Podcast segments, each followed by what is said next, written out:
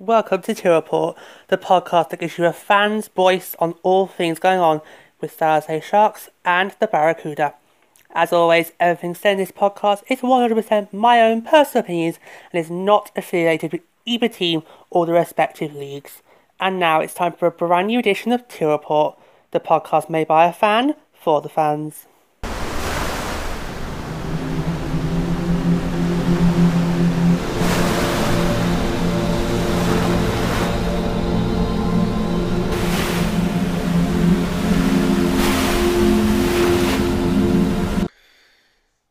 So here we are.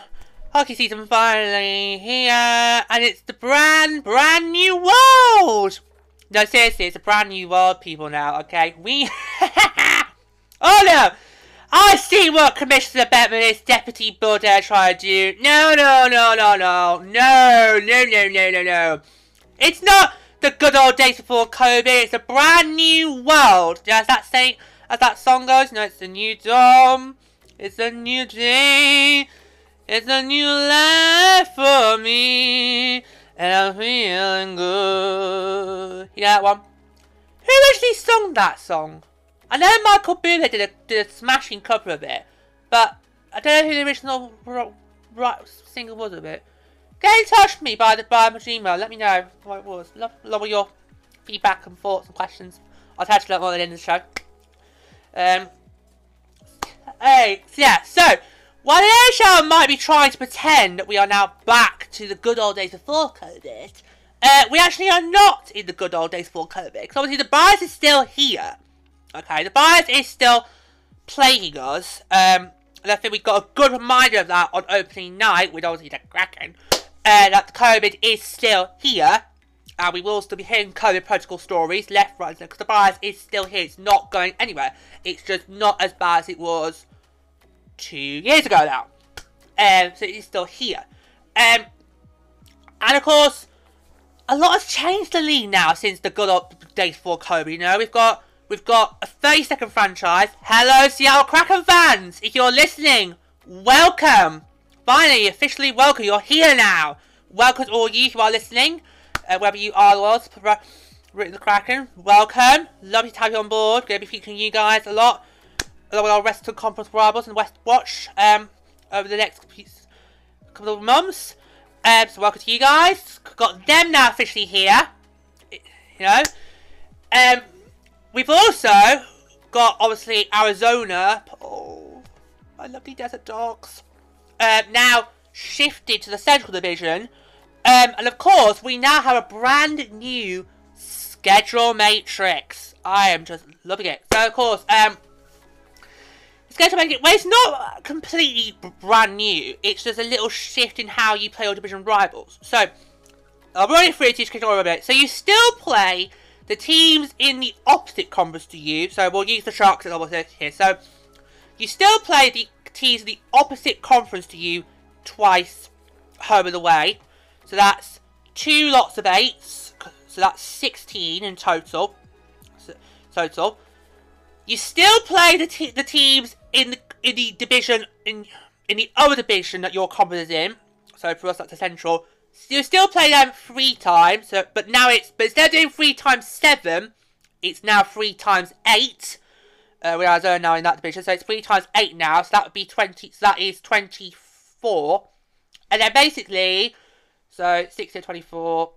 Then the rest of the games, obviously, you are your division rivals. But now, instead of playing your division rivals four times a year, or for the last few years, some of them five, because Vegas throwing a wrench in, being with an odd number league, um, for some you to play five times.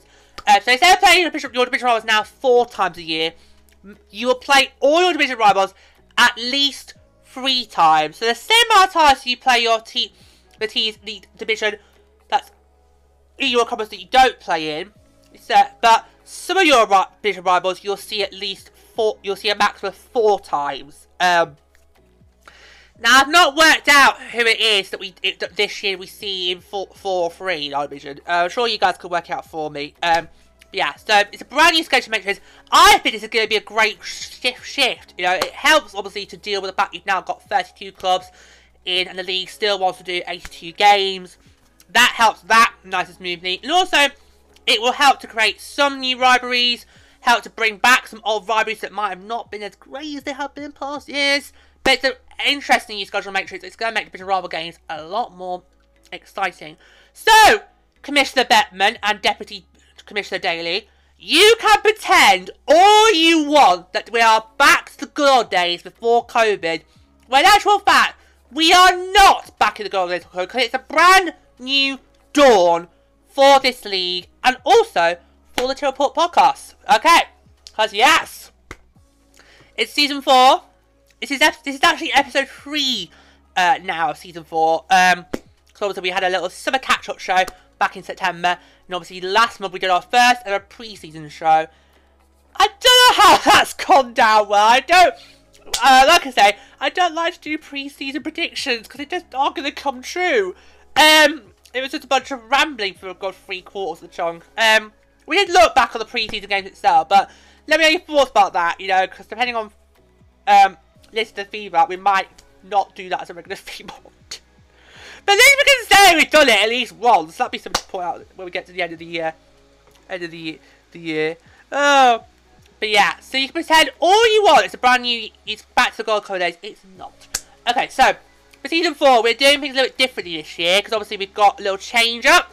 Because obviously Pacific Watch is now no longer, so it's now known as West Watch. I'll explain again when we get into that. Got some good um, segments coming up in that uh, Westwatch. I think you can guess what one of them's going to be, but I'll let you keep guessing while that happens. So, I'm going to go through the menu of how it's going to work now uh, here on, on the Total Podcast. So, we're going to start, as always, with the first half of looking back on the, on the month that's been for your Sharks. Then, after we've done the first part of those lookbacks, we'll go into the West Watch as our middle section, see what our Western Combos have been up to. Hopefully, they're giving us some nice, good news content. Um, that'll be then after. After West Watch, we're going to go to Cooler Corner, and we've spiced it up a bit this year. We're going to add a bit more meat to the bone um, compared to how we started last year. Then after Cooler Corner, we'll go back and finish off the lookbacks. So that's so that's how we're going to do it uh, this year. I've always wanted the lookbacks to be the start of the show and the end of the show, because it just works well, works smoothly. Particularly at the end when you've got to try and sign off. So yes, but that's how I get it. So, yeah, so that's the menu, that's going to be uh, throughout uh, season 4. And obviously that will run up from now up until our penultimate show, because obviously as you know from the finale, it all works a bit differently because we have, we have a little called extra segments. Um, but yeah, so that's, this is um, real great. So before we get started, I'm sure some of you are probably going to be wondering what are my thoughts on the Evander Kane situation. Um, well, I've actually been been keeping quiet up until now. I know a lot of people have made their voices very, very clear on social media and that they want him now gone. Um, and they feel that obviously the management is not doing um, a good job on the on the matter. Um, yeah, and they feel that some something needs to be taken. Um, yeah, I've kept quiet because I don't know the ins and outs, and obviously, you know, we've got no idea what's going on in people's lives. So I've kept quiet up until now when, um, you know, they had that statement come out about what has happened with the suspension. So I'll read the um, Sharks statement, uh, just in case you're not, sorry, in case you're not really familiar with it. So the Sharks statement on the matter was that the NHL has advised our organisation that Evander Kane has been suspended without pay for 21 games for established violation of and lack of compliance with the NHL, NHLPA COVID-19 protocols. While we are encouraged by Evander's commitment to moving forward, we are extremely disappointed by his disregard for the health and safety protocols put in place by the NHL and the NHLPA. We will not be commenting further on Evander's status prior to the conclusion of the NHL's mandated suspension. Okay, now that suspension is going to end on November the 30th when we play New Jersey. Uh, see, so before that, he can't come back. Um, now, I can get why the Sharks don't want to come any further while the suspension's in play, because I think they're going to want to use the, suspend the time of the suspension to work out what do we do next. Um, but, by, I don't know about you, my third tier town citizens, but for me, by the end of November, I need to have a concrete decision of what you want to do with him. Is he in or is he out? And if he's going to be out, how do you do it? Um, because really, there's only if we, because really, if you want to get rid of him, there's only one route, and that, that I can see possible, and that would be to buy out his contract. Because I don't think any team would want to trade, would want to do a trade for him, given the amount of ba excess baggage he's going to bring, you know? So, really, if the Sharks do decide, well, you, you know, we can't, we can't go any further, we cannot go any further, we have to wash off our hands here. I was going to do fins, but this is not type of puns. We've got to wash hands here. We can't anymore. The only way to do it would be to buy out his contract, the remainder of his contract, because no, I can't see any other team. I can't even see Seattle wanting him. No, I can't even see that happening. No team's going to want to enter a trade for him with all that baggage. No. Okay, so here's my thoughts. I want him out. Okay, I want him out. All the other stuff's been happening, okay, yeah, I mean, there's not been any suspension all the fronts there yet, but for me, for this whole, whole mess of a situation, you can call it a mess, I have been felt on that I do not want people on this franchise that are going to damage our reputa reputation. I am so proud to be a Jose Shark. I've been one since 2009. Um, I'm so um, I'm nearly, so it's nearly been 13 years now. So as we get to January, um, it'll be 13 years since I became a Shark. Um, and I do love being a Jose Shark. I love obviously making this podcast. Uh, I'm just so proud to be a Shark. And I care about my franchise so much that I do not want to have people associated with this franchise who are going to damage the reputation of this franchise, particularly at a very crucial time for our Sharks going forward. We've missed the postseason the last two years in a row now. We have lost a bit of our identity of what we used to be throughout the last decade. We are focusing this year on trying to, as I say, hashtag turn the tide. If you follow my Twitter account this year, you get and you're going to see me posting that a lot when we talk about sharks this year. You're going to see me do that a lot. Same as how in our first year of the podcast, I kept doing hashtag our tide time. Yeah, our time. I'm doing that a lot this year because I felt this year we've got to uh, hashtag turn the tide. So this is a critical season for our sharks to try to try at the very least get back into contention. Okay, for a player spot at least. Okay. Um, so yeah. So this is a crucial uh, We can't have people who are going to be damaging the reputation of this of this beloved of beloved franchise. Now I love and of course you guys love too. Um and plus oh it's a COVID thing, isn't it? The last two years right with COVID, particularly here in England, whenever we hear that somebody has broken the rules, we literally just lash out at them. No matter what no matter who they are, or what it is, or what the reason was of them breaking the rules, we just simply just lash at them, and we basically try to wash our hands with them. Um, and I now take a very dim view at people who are basically just blatantly disregarding the rules, um, just because they think they can. Um, you know, particularly given how we've had to we have had to sacrifice so much. I think about what I've had to give up a lot because I'm not any pay, because I'm not any performing arts work throughout this pandemic. I've literally just been stuck here in my house with my brand. Try, and yes, I managed to grow it further. Um, I've obviously got to report bid launch during it. I created some brand new shows as well to go to go along with my many extensive log of content. Um, you know, but for me, I just missed uh, going into our performing arts venues a lot throughout this pandemic. Um, I've only just now started to get back into the club. The restrictions here in England have eased a bit now, so you can now go into cinemas, you can now go to theatres, uh, you can now see dialogues again. But I do, but I just, but it still hits me about how much I missed it, uh, particularly in the West End, you know, throughout this pandemic. Um, so I take a very, very dim view of people who basically, as it said in the statement, um,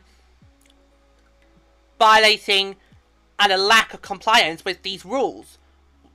Uh, it's just, I just take a dim view because I just keep thinking about how much I've sacrificed. You know, I'd not be able to go to my performing arts venues. I'd not be able to go on, ho- go holiday either. I'm craving to get back out to California. You know, I was hoping to do it during the third third Alberti season. Um, because back on the Winter Classic Day 2020, I was preparing. I was like, right, when the schedule comes up in June 2020 for 2021, I'm going to work out how many games I can get, where's the most I can get out, and just go.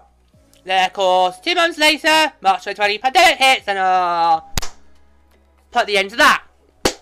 Um, how is restrictions now in America? Can people fly to America from England yet? Alright, so, I'm still waiting for the cause, like, green lights for when we can get back to America. Like, I'm just craving to be back out there with you guys, you know? I just want to be back in Canada because I loved it when I was there back in 2018. I just loved it so it felt like home. I'm craving to get back out with you guys. Um, yeah, so I missed that too. Uh, but obviously performing arts was Okay, if you had to make a list what I was missing the most throughout the, the pandemic this last years, performing arts first, California, getting out to California second, but you are close second. That's what I'm missing, so I can't wait to get if we can get the green light, I'm out there. Okay, I'm gonna be out there. Um, yeah, so personally for me, I want him gone. I've had, I have, I've had enough because this is not the first drama he's we've heard about about Kane being in over the off, off over the off season, and I'm pretty sure it's not gonna be the last. So I know a few players aren't so happy with him either, would, would be glad to not have him back either. So, let's do us all a favour and be like, well, he had a great run with us, but I'm sorry. P push has now, we're, we're in a critical mode here.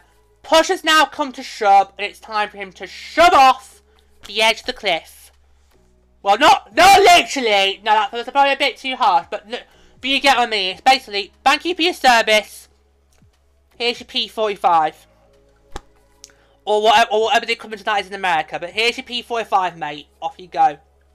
Get go and go and sort yourself out. Get some help, please, for our, for our sakes and yours. Just get yourself sorted. We'd rather get yourself sorted than come here and be all a mess. Because uh, this is because like I said, this is a critical time for Sharks hockey. It's a critical, critical time. We've got to get back to be what we were before the 1920 season, really. That's where we, used to be back. We used to be regaining what we lost in that in that time. Okay, so yeah, so personally, I want him gone. Um, I am a bit sorry it's had to come to this because he has done has been good a good asset to us for his, his very brief time. Um, but I'm afraid push has now come to shove and it's time that, that the management takes a decision. Like I say, use this time, use the suspension time to work out what you want to do. So I don't think we're going to hear anything now on the, on the matter till after suspension. So yes, use that time. So you time, use the, suspe the suspension to work out what you want to do. Then from December, make a decision. He's either in or he's out. Alright? And once you've made that decision, you've got you've got to stick with it. Okay? You've got to stick with it. Okay? If so, yeah. But like I say, if you choose to have him out, then your only option is to do a buyout. Because I can't see, I, I can't no. I can't see any sort of team what that would that would trade for him. I can't see it happening. Right, not even the newbies, not even the Kraken. I can't see even them being that desperate to do it either. Because cause you would have to, because it wouldn't be just him you get. It would be all the baggage that has, that's played him so far these last few months. So yeah. So yeah. So that's my just quick thoughts about it. And it's, it's not pretty, but for me, I know where I am now in the situation. That is, I definitely want him out because I just, like I say, I do not want um people in this franchise who are just going to damage reputation. It's, it's bad enough with Erik Karlsson, you know, mamming up like, I didn't come to be a paramount about him. But, we, but yeah, but you're the problem, mate. You're why we're in that mess in the first place. That we're going further because we covered that last year. We covered that we covered that last year on our on our live. So we're not going to go further to that. But like I say, I do not want to have players on this franchise that, that I love so much and that you love so much. We do, I don't want to have players on this franchise that are going to damage the franchise reputation going forward. okay, right, and breathe. It got a bit awkward, didn't it? But I just wanted to give you my quick thoughts, uh, just in case you wanted to know what my thoughts are. Because obviously, the beauty of this podcast is, is it's made by a fan for you, the fans. I'm not tied to the Sharks Nation anyway. Obviously, I live in England, for God's sake. I live, in, I live across the other side of the pond, you know. Been loyally following the team for 13 years. Um, almost 13 years. It'll be, it'll be 30 years in January. um, you know, so I've got the freedom. I can literally say whatever I like about it and not get rammed for it. But, yeah, so anyway, yeah. Okay, right. Let's pause for a moment and then when we come back, we'll get started with looking back on the first month of the Sharks' 31st National Hockey League season.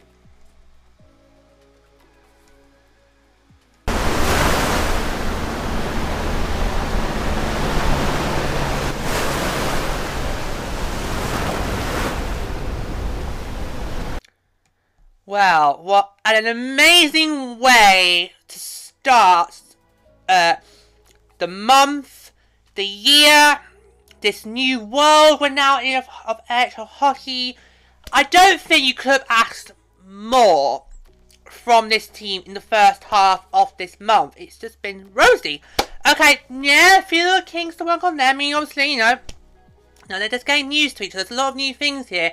Um, but the pieces fall for place eventually. But yeah, so, oh, it's just a great first start to the look back. So, now, before we get started, whilst things been quite weird uh, obviously, we've started a little bit later than normal. Um, then we haven't uh, actual seasons past. Normally, we begin right at the very beginning of October, and this year we've not really started until the middle of October. But Sharks hockey, you normally expect to see kick straight off either on opening night of the of the league or day after. So it's bit weird it came to October 16th. Um, we still hadn't officially kicked off yet, whereas of teams had. But it's okay, you know. Doesn't matter. I mean, obviously, everyone will play all H2 games eventually, but it's, yeah. So, October 16, opening night, opener, the Winnipeg Jets. The Our very own West Side Story on ice. Uh, I can't. I actually have seen it on, in, in the theatre, but I can't remember which side came up with the least amount of casualties. I think it was our side, the Sharks. Um, Uh, and oh, what a way to start the season. Now, the Sharks did have to rally. I mean, Winnipeg did get a 2 0 lead quite early. They, had, they of rally deficit. But, you know, what was amazing for this team I, I saw, once they struck back, it was like they'd never been away. And they got in Winnipeg's head. This is what I was loving to see. Because with Rudolph Balcer's goal, it went in and then there was a little bit of a scrap going on there. So you didn't get to see an actual replay of Balcer's goal. And I was like, I want to see it again! I want to see the goal again! Because I thought it was a bit of a strange one. It was just chaos. And at that point I was thinking, oh my god, have we got into the Winnipeg Jets' head? Have we got inside their heads? I'm like, yes! Yes! Come on! I mean, I don't think I've seen that for quite some time. A team literally frustrated by what we've done. I mean, we were trying, we weren't trying to kill anyone's careers or mur or murder people like Winnipeg have done in the past. You know, you know, it was just no, because these games do get bloody. No, these guys against Winnipeg do get bloody. They they really they really do. I think I have mentioned on previous seasons they do get bloody. So yeah, but um. Uh, so the fact that after that we got into Winnipeg's head, I was just like, that is just so amazing to see! I also was quite amazed to see was the youth uh, doing well with Andrew Cogliano um, getting his first goal of the season. And I can't believe I'm, doing this very early night. We have first ever NHL goal, people!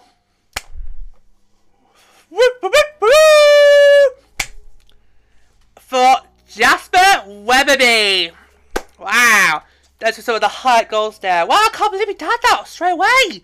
Normally you don't, we don't get the woo woo-woo until quite midway through the month. So I'm hoping no, that's just amazing. So well done to see that. Absolutely amazing. Sharks fought hard here, you know, because opening night match, uh, sorry, hopeless, sorry, have not been our forte for a good few years. In fact, I was trying to remember uh, when I was watching. I was trying to remember when was the last time we, we had won uh, a hurdler. Uh, we did it last season. Uh, that's for sure. We didn't do it in 2019. Yeah, 19? Oh, oh, it's hard because obviously 2021 season was all done in 2021, so you gotta remember. So we did it last season.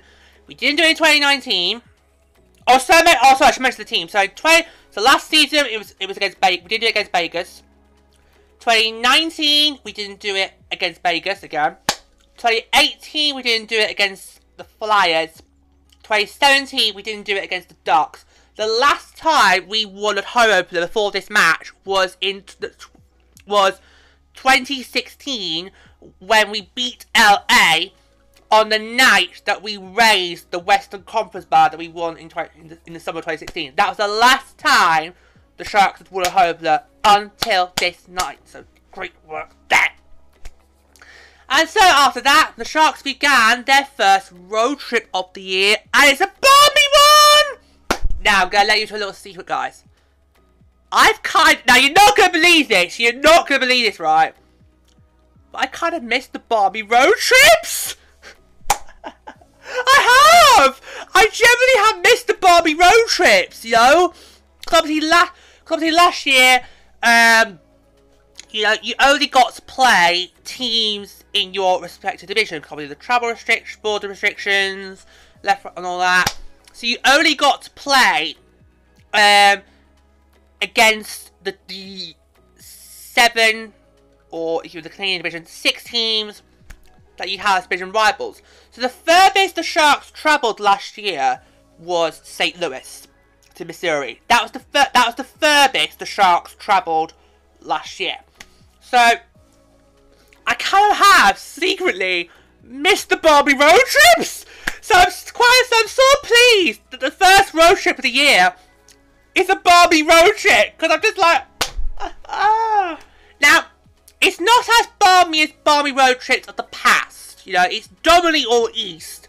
The last one on the on the schedule on the schedule is in Nashville, but it kind of is balmy because you got three games in Eastern Canada, which is never an easy uh, area to, to, to play in. So you got three in a row in Eastern Canada. You've got a pit stop in Massachusetts to play a team that you probably are not going to get anything out of. And then you finish off in Tennessee to play the Preds. So it's sort of is balmy, because I think be better it was just all Eastern Conference teams, and that gets those games out of the way quicker the better. But it is kind of a bit of a Barbie road trip. I, I know, I know, my dear viewers, I can't, my listeners, I cannot believe that even I have missed the Barbie road trips. Oh, oh, I'm so, oh, right. Okay, so we get started. Right, right. So, October 19, Sharks. Oh, sorry, I forgot to mention the scoreline. Oh, oh my god. Oh my god. Sorry, I forgot to mention the scoreline for the previous game. So, the October 16th, it was Jets 3, Sharks 4. Right. Oh my god. It's been, it's been a while, you know, it's been a while. We, we, we haven't had a break since, since, uh, you know, since September, since September 20, 2020. That's the last time we've had a break, you know. It's just, oh, we've been, we've been, we've been put, uh, uh, we'll get back, uh, right. Won't make that mistake again. Right. It's because I was getting excited about a Bobby Road trip. Right. October 19, Sharks by Canadiens 0. Adin Hill, brilliant net. getting um, the shutout. Amazing work there. And um, Jonathan Dahlen made history here on this game, collecting his first two NHL goals. I won't do it twice, I'll just do it once. So the there you go. In a game that basically saw the Sharks off the races, it helped he gained a massive boost to his performance by shutting the door on last year's Stanley Cup finalist in what was a big st start to obviously the first Bobby road trip of the season. Now, like about Jonathan two opening goals here, the first one, we, didn't know it was his. I can't remember who it was originally credited to, but originally it wasn't credited to I think Dar was credited with an assist. Um, and so we didn't realise it, was his first goal.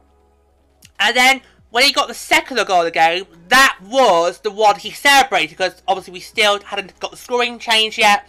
And we saw him celebrate, I was like, oh, it's so good for him. And then later on, half of the first period, we got the update, we got the scoring change, and in fact, he actually did get the first goal of the game as well. Um, but I'm kind of glad he, he got to celebrate, it was just absolutely amazing there. Now, to give Montreal their due, okay, it's going to be tough for them this year, you know. Um, last year, they only just got into the postseason. Um, they got the last spot in the North Division. They have to their Canadian rivals. Um, a lot of people are saying that oh, obviously last year was a fluke for them. It was not. Okay, you don't get to the Stanley Cup final by a fluke. It doesn't happen by accident. And let's remember, Montreal got they didn't get to that cup final by beating three good teams. They knocked out three cup contenders in the form of Toronto, who everybody predicted the big favourite, so they went out first, then in Winnipeg, and then Vegas. And ultimately they were rubbish in the final against Tampa. But again, so was Dallas the previous year, so it's fine. Um, and of course, what helped Montreal a lot last year was their uh, AHL affiliate, the Laval Rocket. They had an amazing season last year. I was, I kept thinking that if we had play had the Calder Cup playoffs, I think Laval would have been a big favourite to have won the Calder Cup. But of course, we didn't. Um, we did, but uh, we did have some playoff hockey HL last year, but that was just um, yeah. So the Lob, Lob Rocket they won the AHL version of the President's Trophy, but the one for the AHL I can't pronounce it out. So yeah, so yeah, so for all you know there who want to bash Montreal, think it through before you want to have a go at something. Have a go at it. Because Montreal did not get that far last year on a fluke. They didn't get they didn't get there by accident. They got there by beating three cup contenders and also had a very strong youth development in the form of the Laval Rocket doing amazingly well there. So I just want to give Montreal their due there because um, it is a bit similar to what happened to us in the 1920 season, by the way. It won't be long before we see them again. Right, now it's time to move away from Montreal and on to Ontario for the first back-to-back -back of the night. Now, during the Montreal game, I was thinking, what would I do if I was in Bob Boughner's position?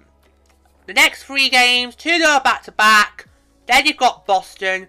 I would have thought to put Adin Hill in net for the Ottawa game, James Reimer goes in net for the Toronto game, and then probably would have put Adin Hill in to start Boston and see how it goes. Because uh, you know with Boston, you're not going to be able to get anything out of that. So I was a bit sort of surprised that James Reimer got the start, but I'm kind of glad he got did get the start, so he can get his um to, to a feel for how the ice time. Now, of course, as we all know, James Reimer is not new to San Jose. He did have a brief stint, um, but it's been quite a while since then. He's been with a couple of other since then, so yeah. So I'm kind of glad away. And he did he like Adin Hill's first start for the season. James Reimer also was a bit of a sketchy one. Not sketchy, but it was a bit of a close call. Uh, October 21st, Sharks 2, Senators 1, and oh my word, this felt like a Stanley Cup game. It really did. Both teams had their chances, both teams were really wanting it. Wow. If we do get Sens v Sharks in the, in the Stanley Cup final, that's going to be an epic series. And I think it will be a tough one to do. It could, it could happen, you never know, it could happen, you never know. Every team's got a fair shot. You know. Um, yeah, But the veterans did lead the way in what was a very sticky matchup with the Sens. Um, which despite now despite the win, there were a couple of several mistakes that could have cost us dearly. Um, I'll give you a few because I noticed a few as I was watching the game. Uh, there are far too many icings. Of course, as we all know, the rule icing, the team that committed the offence is not allowed to change their players.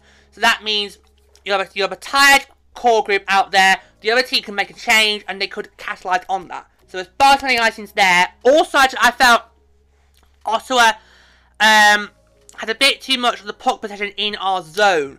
And it reminded me of our matchups in St. Louis last year against the Blues. Um, when we, when we played in the Blues bar last year, they had a lot of the puck possession in our zone.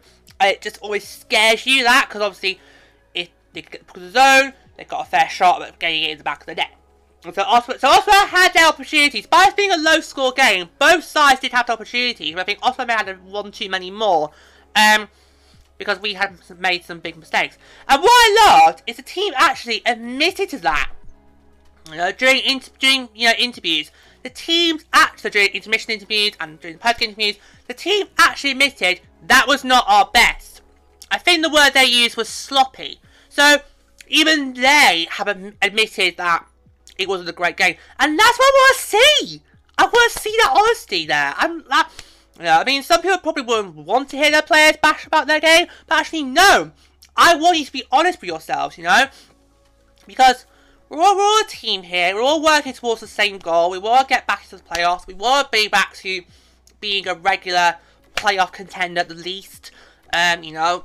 So, good on the team there. Good on them. I want to see my team uh, be honest with themselves about how their game's doing. I don't want them to basically just lie and be trying to brush it off. You can't really do that.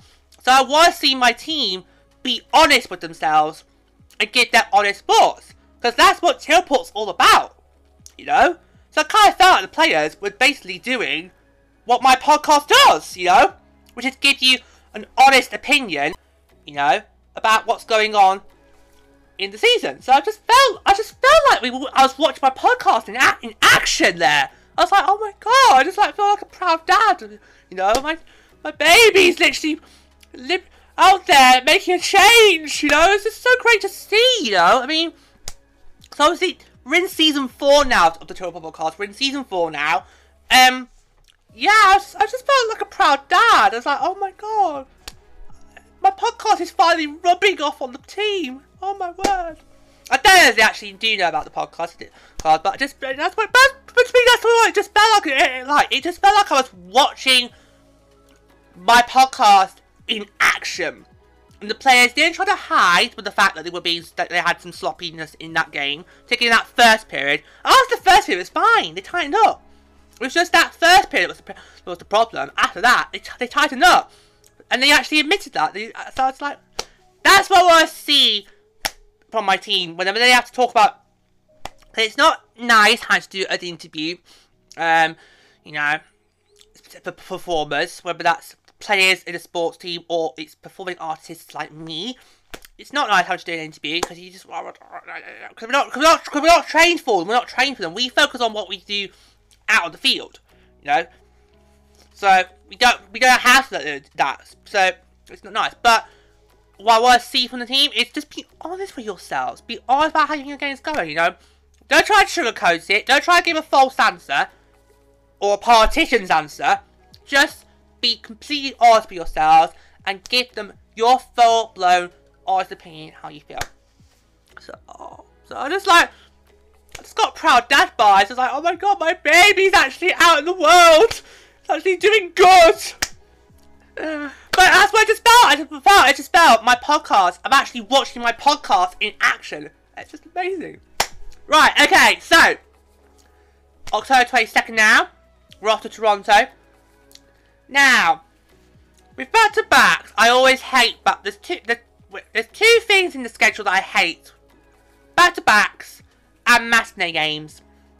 And these next three will always going to obviously have those elements in them. With back-to-backs, normally, chances are, you'll win one, but you probably won't win the other. You know? Because obviously, so, obviously you know, it relies on you having to find some extra energy in the tank that you probably haven't. You probably, um, you know, you've been exhausted. You probably had to travel, you know. And so, yeah. So for me, it was always a big concern, particularly going up against Toronto. How is this team going to do the back-to-back situation here? And oh my word, this team, October 22nd, did not play like a team in the second night of a back-to-back. I'll give you the score. Sharks by, Maple Leafs 3. I'm like, whoa. Now, once again, the veterans led the way, including our captain, Logan Couture, getting a... He, he set the example here, getting a hat-trick, which quite ironically, bit of spooky voodoo here, involved the first goal and the last goal of the game. Um, also, Jonathan Dahlen. Oh, I think he's the one to watch of our youths this year. I think he's the one to watch. Um, he got another goal to his tally. Um, as did Timo Meier. And also, Erik Karlsson! Is this going to be the year that Karlsson finally turns the leaf? It better be, because he's still not worth that massive co contract he signed. But is this going to be he finally turns the leaf? Who knows? Uh, Lady Hill was third in net there, and um, the Leafs jersey thing. We've got, we've got to mention it. We've got to mention it. Right. So at the end of the game, I saw this on Twitter by a couple of by some random post that got that got liked and all that. Uh, obviously with Twitter, when you follow accounts, that you always see, as seeing their tweets that they tweet out, you always see what they like and retweet. Uh, so I saw this by random post on Twitter. Um, a Maple Leafs jersey had been was on the ice. Paddy, what happened? A fan at the end of the game threw their Maple Leafs jersey on the ice, and I'm just thinking. And I saw that, I was like, "Oh no, come on, come on, ha have some respect, you know. That's not good. Not that's not how you behave as a fan, you know. Fans." Yes, we are passionate about our team. We want our team to do well. It's not going to happen all the time. Okay? We want our team to do well. It's not going to happen all the time. But when those times happen, it's about how you deal with it, okay? Alright? So, you know, you've got to deal with those moments, okay? Because you're not to, because you're not to go 98 0 I'll explain more about that in the second half of the look backs. Um, Okay? You're not going to be perfect 98 0 You're just not. You are going to hit bumps of the road on the way. It's how, and it's how you deal with those bumps, not just as a team, but also as a fan as well. And I just felt, I thought it was a bit uncalled for, you know, that, that you know, us bands, we we love our team, we support our team, and we have to we have to be with our team for the good, the bad, and the downright ugly. You can't, and doing things like that just shows you up as a fan base. It really does. Um, yeah, and I just felt there was a little bit disrespect there because I think the Leafs probably thought, oh, Saturday Sharks are in town. We've got. They've not been great the last two seasons. We've got this, and oh, and eh, eh, eh, eh. we came to your barn and we blew you out of it, right? And you just could not handle that. You could not handle that. You got beaten by the bad team on the ice. Sure, Adin Hill could have done a little, could bit better with some of those goals that gains, but you know, it's he's learning. Okay, let's put this tandem. They're learning. It's a brand new tandem. They're learning, and we have to give them their due. Come December or January, that'll be completely different. But, yeah. but we'll leave. We'll leave the East jersey thing firmly where it is on the ice, but that's a little bit disrespectful and shame on you, Maple Leafs fans. All right, we'll leave it there. We'll leave it there. Okay, we'll leave it there. So. You could not ask any more of the Sharks from this first half of the month. And so the key thing going into the second half is when were they going to have a speed bump? And when that speed bump did come, how would the Sharks react to it? How that's a thought as we thought as we'll be coming back to the second half of that later on the programme. But at coming off after the break, it's the West Watch. I know, it's very, I'm, I'm very excited about how we're doing it. Because obviously it's now the rebranded Pacific Watch. Remember, our middle section used to be looking at our division rivals. So they're going to be used for Well, now, as I mentioned last season, it's our it's all of our common rivals, so all 15 common rivals. Um, And, and I'm, yeah, I think you're gonna like how I've styled the West out this out now. It's absolutely brilliant. So yeah. So we're gonna take a pause and we come back. It's the first installment of the West Watch.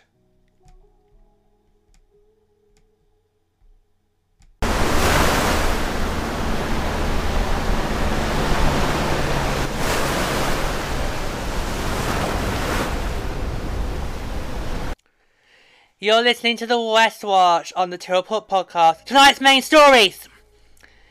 Seattle begin life as the 32nd franchise of the National Hockey League. Los Angeles Kings bring out another alternate jersey. And the first candidates for Beijing's 2022 are revealed from the Western Conference. Welcome to this month's edition of the West Watch. Tonight's main story, the Seattle Kraken have officially begun life as the 32nd franchise of the National Hockey League. Their opening month record ended up being a 3-5-1 as the Kraken show early signs of what they could become further down the, the road. Now, it's fair to say the Kraken, they may not have begun on the hot streak of the Vegas Golden Knights did back in 2017-18, but what is actually good about that though is like show signs the Kraken could be a more tolerable member of the Pacific Division than Vegas ever was. And that's what we in Sharks hockey need right now. It's by no time Vegas behave the way Vegas does. If we had a second team in the form of Seattle that acted like them, behaved like them, it just would be untolerable. One of those kind of teams we can handle. Two at a time, at the same time, sorry, we cannot deal with, okay? So, now, the Kraken are going to show signs of improvement. They are going to develop, but, but I think it's going to be more of a, a couple of years' time. And that will annoy me less than it would if they were like Vegas right now. Because the Kraken are not the Golden Knights, okay? They're not they're not the Knights. They're, okay, the Kraken didn't even have any high expectations coming in. They, did, didn't even make any silly bold predictions because Vegas, you remember when they got before they even got to expansion draft, they were like how. Oh, in three years' time, we're going to make the postseason. Or in five years' time, we're going to hoist the Stanley Cup and many, many more. Well, one of those predictions has come true. Okay, they did obviously make the playoffs within the first three years of their life. The second one, though, well, that's pressure on them because we are actually now in year five. We're in year five and still no cup for the desert. Let's keep it that way. Let's keep that cup out of their batter. Let's keep it that way. Um. So yeah. So for me, I actually was quite impressed with the Kraken's opening month. I mean, three, five, and one. Okay, that's typical for a for a starting club. Uh, they got the first win in Nashville. Uh, quite close game actually. The Nashville Predators did get a late goal that far They got, the, they got the first win in Nashville. Um, and yes, and from there it's been sort of a seesaw really. They had they, obviously they started a five game road trip. obviously their arena, a bit like how the Islanders arena is not ready yet. Um, wasn't ready. That's tough, especially for a new team to have to do. Um, but they rose the challenge. They got through it. I mean, they got they got three points out of that road trip. Two in Nashville, one in Columbus. But I think it was an overtime. I think it was an overtime result. They lost their overtime, so they've not had a shootout yet. That's still to come. Um, but yeah. Now, for me, one of the shocks I felt with Seattle is who got the first Kraken goal and who got the first Kraken goal in Climate Pledge Arena. I was not predicted Ryan Donato who wasn't taking the expansion draft. He was a late, he was a late sign for the free agency. I would not have expected him to have got the Kraken's first ever goal, but that is what he did in that first game uh, in Vegas. And then, obviously, when we had Petrarina, um, I did not expect Vince Dunn, who was from the expansion draft. He was taken from the St. Louis Blues. Uh, he got the first Kraken home goal. Uh, I think was it was it literally the buzzer was about to ring on the first period. But yeah, yeah, uh, yeah. So I think Kraken fans, I think you can be pleased, you know, with how your team's done so far, given how you're not Vegas, you're not going to be Vegas, and I don't think you want to be like Vegas. You want to be Seattle Kraken because my sympathies with the, with the Kraken this year are everyone's going to try and compare, you know, to what happened with Vegas in their season. Everyone's going to try and bring up the list of records that Vegas broke in that 17-18 season and go, have the Kraken done that one? Well, no. Didn't win the first game. No. Didn't win the home won the home game. No, didn't win that one. Did did no no. Everyone's going to be trying to do that. I won't be, okay? Because I don't think it's fair that people should try to compare your inaugural season to Vegas' inaugural season. They're two different scenarios. Because with this season, that was a fluke. That was a fluke. The Kraken are having a what we would call a traditional expansion team inaugural year, which is where they don't light it up on the ice, they do it off the ice. They, and by that, they focus, what I mean is they focus more on developing that relationship with the city, with the community, with the fans. I love how you already call yourself Kraken Nation. Great. But, one month in, and you've already got yourselves a nickname. Great, well done. That shows how much you want to connect with your, with the city of Seattle from the get-go. Well on there. Vegas didn't do any of that you know, for their inaugural season, and still happily, I don't think Vegas has really full connection, like, connection, I'm not, I'm not sure if I can, if I can find any true Golden Knights fans. I think they're all just there for the bandwagon, you know. So it'll be interesting when Vegas gets a, a tough season, how will that bandwagon feel like? But with you guys in, in Kraken I'll keep using that term, in you guys, I can see you are full of connection with the city. I, I, can, I can tell that that connection has been formed. It's what we, the Sharks, did in 1991 the Ducks and Panthers in 93, um, Nashville in 98, Tampa and Ottawa in 92. All those 96 expansion franchises, I think I might have missed one, I don't know. Um. The, what made those 90 expansion, expansion franchises work is they weren't focusing on what was going on the ice, they were focusing on what was going off the ice. How can we form a connection with the city we are in? Because we see ourselves being a long term thing. And all those 90 franchises are. In fact, only one 96 expansion franchise is no longer with us, and that is, of course, the Atlanta Thrashers, who came in 1999.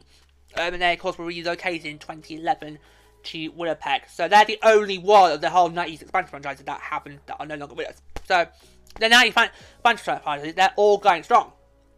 Various successes, yes, but they're still going strong. Why are they still going strong, you ask? Because those 90 expansion franchises, and our sharks included, we uh, built a connection with our city rather than focus on the island and just let that develop. Because it will develop, but it's going to happen naturally. Of course, you've got remember the Kraken don't have an NHL franchise of their own yet. You know, Coachella Valley is still a year away. Um, so they had to had to do a dual partnership with the Florida Panthers and Charlotte. Uh, so I think that will be interesting when we get to next season. Now, while I've said I do love what you're doing off the ice, I've got a few little bits and pieces I need to talk about, okay? Okay. Because there's some things that, that irritate me about the Kraken do as their um, arena and all that. Um, your power play. Okay.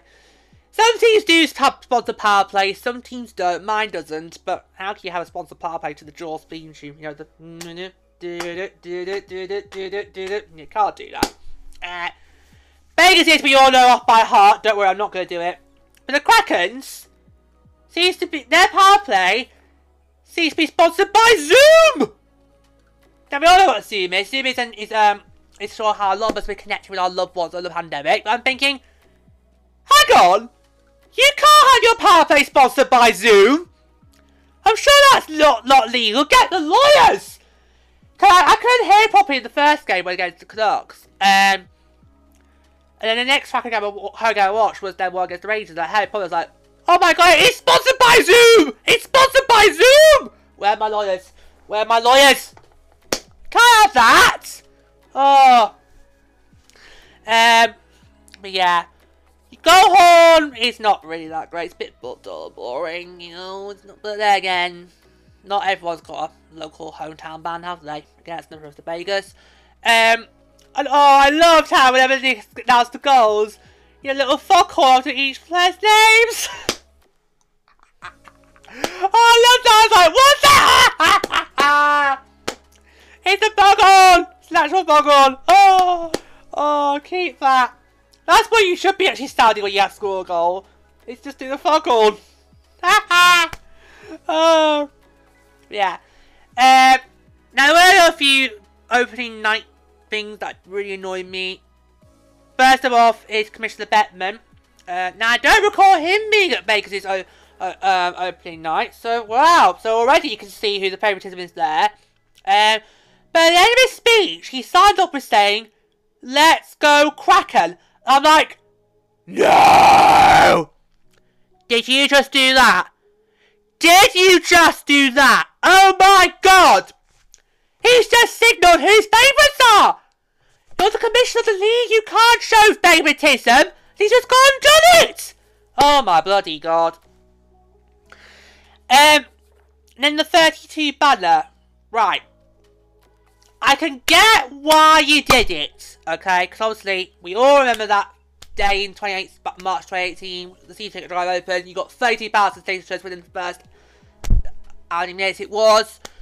And that, of course, basically sent the signal of, well, Seattle's getting it. I remember that day very fondly how, where I heard that, I was like, yeah, it's all said and done, isn't it? How how can you ignore that? There's no way. I thought, yeah, so so the rest of the year, until the official announcement, everything was just a bit, yeah, a bit formatted, isn't it? We know, we know they're coming. We know there's going to be an NHL franchise in Seattle by 2020 uh, or 2021. Um, but yeah.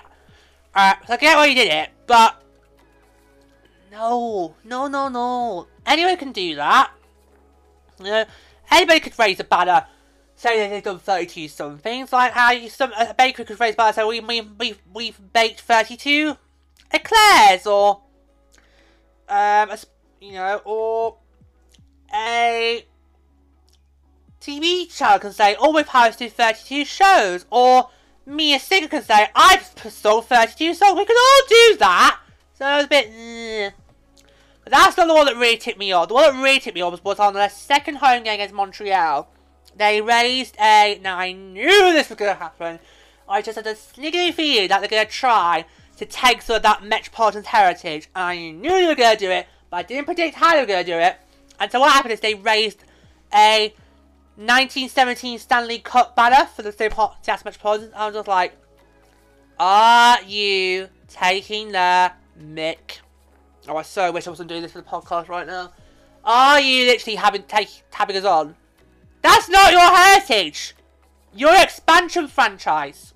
Uh, yes, I get that unlike Vegas, Seattle has got this hockey heritage. It did have hockey beforehand. It had had success beforehand. But that's not your heritage. Alright? I know you missed out on the reverse retro cash cow scheme, but that's not your heritage. Therefore, you should not be doing that.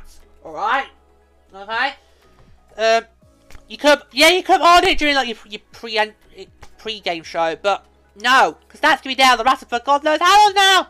So yeah, so there's one or two little off-ice things that the Kraken really are annoying me with, um, but oh, I actually am quite liking their progress so far. I still think it's to take a little bit of time to, to be, to determine what kind of team they are. Um, because obviously we are to come back to this in our season finale. Because I think by then we'll have a good picture of what the Kraken's like. But I think for this first month, it's not been bad, you know. The Kraken, they are, they're finding their way. And that's good. I think I'd rather have the Kraken find their way than be a Vegas 2.0. Because it would just be a nightmare. Um, yeah. Um, yeah, so I'm seeing good things for the Kraken. Lots of good things too. Um, just one more question, Kraken Nation. When are you, when are you getting a mascot? You know? Because I think you would be the sort of team, obviously the Rangers are never going to get one, but I think you would be the sort of team that would be all for it. I mean, you're doing all these other weird, fun little wacky things to get yourselves, you know, connected. So, um, hmm. When are you going to get a mascot? Because I did see something that Philadelphia and Gritty did, but I'm not going to mention that because it was just, it was just a bit silly. It was, it was Gritty being Gritty. You'll get used to it. Actually, no, no, you won't get used to Gritty. Um, yeah, but I'm thinking, hmm, When's Seattle going to bring out a mascot? I think Vegas waited until their second home game, I think it was, to bring out Chance. Uh, they didn't. The Chance, he didn't come out on the first, on the um, home opener. I think it was their second game. I think it was also their first loss as well to Detroit. Um, yeah, so that's the uh, so Chance didn't date on night one, but he yeah, but so yeah, so when are you gonna get a mascot? But, but I think what I see the Kraken so far is good. The question is, what are they gonna be going forward? But that's what we'll come back to uh, at a more later time. But Kraken Nation, you are very welcome to the National Hockey League. Well, time will tell if I for the same way about you being welcome to the division. Time will tell. time will tell. In uh, the news, the LA Kings have released yet another alternate jersey. Literally, how many alternate jerseys have the LA Kings got now? You know, it's almost like every single year or every year you hear the LA Kings, they're releasing another jersey, releasing another alternate jersey, made another alternate jersey. And they all just look the same, they all just look the same. Okay, so they will be wearing this 15, 15! 15 times during the season. The first one will be on November the 17th when they host the Washington Capitals. 15! It's not that good. It's not special about it. I mean, what is there that's different about it? I mean, what is there that's actually different about this? Uh, I'll give you a little more about it. Um, so they combined the chrome. Sorry. So I'll go to the go to the beginning there. So it, the jersey reintroduces the Kings 90s logo that was so important to the, to the city and overall pop culture as a permanent alternate mark. The crest and stripes have a full proper silver material to them to honour that the club's primary colours truly are black, white and silver. Are they silver though? As a colour? No, I don't think.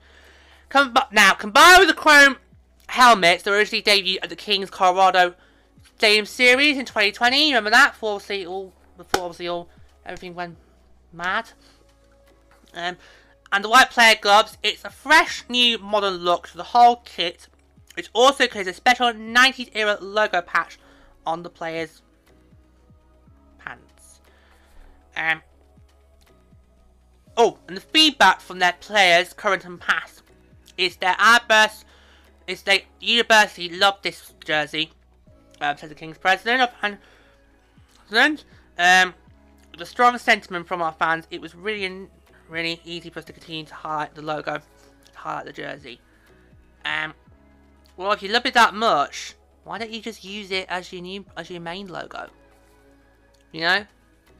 I mean, you, mean, this is a this is a thing now. This is a thing in the 2020s that teams switch back to the old look. You've had Buffalo do it, you've had Ottawa do it. Calgary's done it. The Calgary you can't really tell. Now, And Arizona's now done it. So is this an indication the Kings are going to do that? Um, right. As a whole, it's not really new. I love the still. You got the black. I can't really tell because I'm not that good because obviously my vision's not good with, with seeing different colours and shades, different colours. Um, the silver and white is of there. And the striping is quite good. But, oh I know, it's just another white jersey. I mean, are the LA Kings cash strapped? Is this what, is that what it is? LA, are you actually strapped cash? And you're constantly making all these different alternate jerseys to get some more revenue. Is that what this is? Is that what, is this what this is? Are you that, are you that bad for cash? You can't you need to do it, get revenue by making football jerseys, but I'm sure our rivals from the south, from the south of the border will probably, will probably love it and all that, uh, but I just don't think it's really great. Well, unfortunately, I think you got to it because you're playing it 15 times. 15! Bloody hell. When will they be playing it when we when we're there? Oh, oh, please no. Oh god. Oh no. Honestly, but yeah. I can't get excited about it. Not because it's one of my rivals from the south of the border, but because it's another alternate jersey.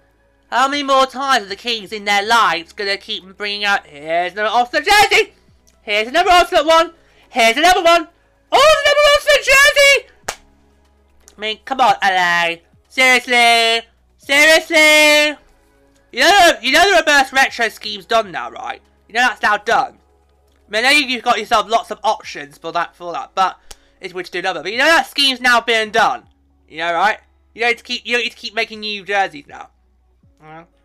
But oh god, it's just. It's like every other year, LA releases a new alternate jersey.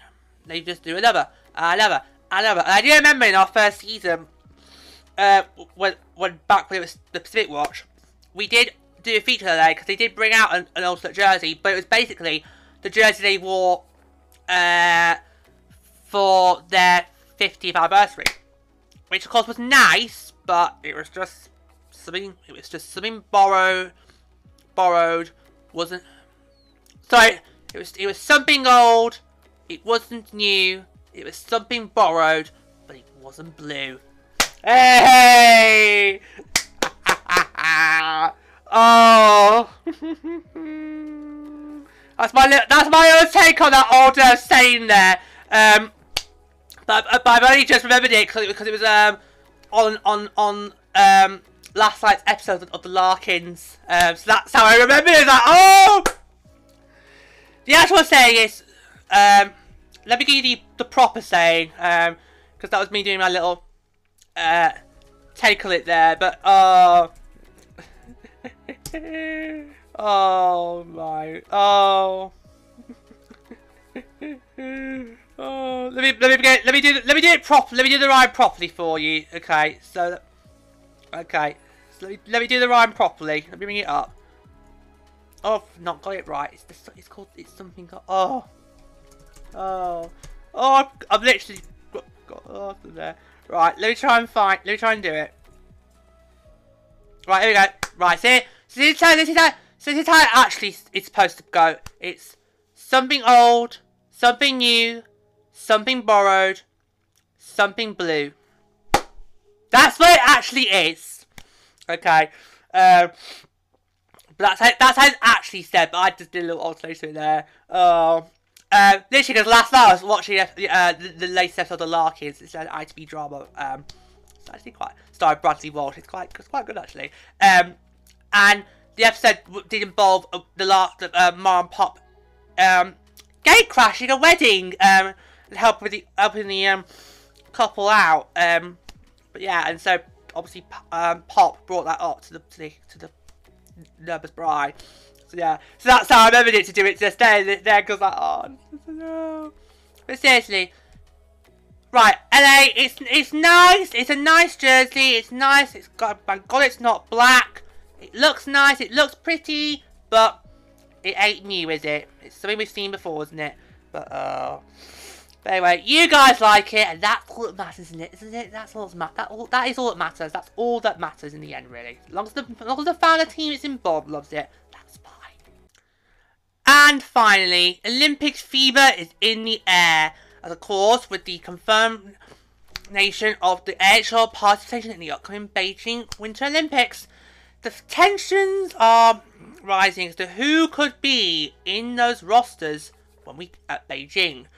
Now, what's been interesting about this particular Olympics is that I don't think we've ever seen this before. Um, that the teams are announcing the first three players who are definitely going to be um, on their rosters. Now, of course, early in September, the and, of course, the IOC, which of course is the International Olympic Committee, announced the agreement, obviously, to send the players to Beijing. Uh, and the governing bodies for each team um, must announce its first three players by October the 15th, while submitting their long list. Now, the final rosters are going to be announced in January, but what we, but what we got over this last month uh, was confirmation of the three of the first three players on each uh, squad. So this is absolutely exciting. It's very exciting. Uh, I can't remember if we actually did this, I've ever done this in previous Olympics. Um, because obviously it's been eight years since we last had air participation, but yes, it's absolutely exciting. So, what I thought I could do uh, to finish off this edition of the West Watch is to run down the confirmed players for the we from the Western Conference. Okay, so that's what we're gonna do. Um, let me just remind you the Tournament will kick will, the, will kick off on February the 9th. Um, and the bronze and gold medal games will be held on February the 19th. And of course, remember, Canada and USA are in the same group, everybody. Group A. So if you're like me, gonna be Team USA or you're gonna support Team Canada, it's Group A. You're gonna want to keep an eye on. And now, and they will square off in the preliminary round on February the 11th. Oh, I can't wait for that one. So,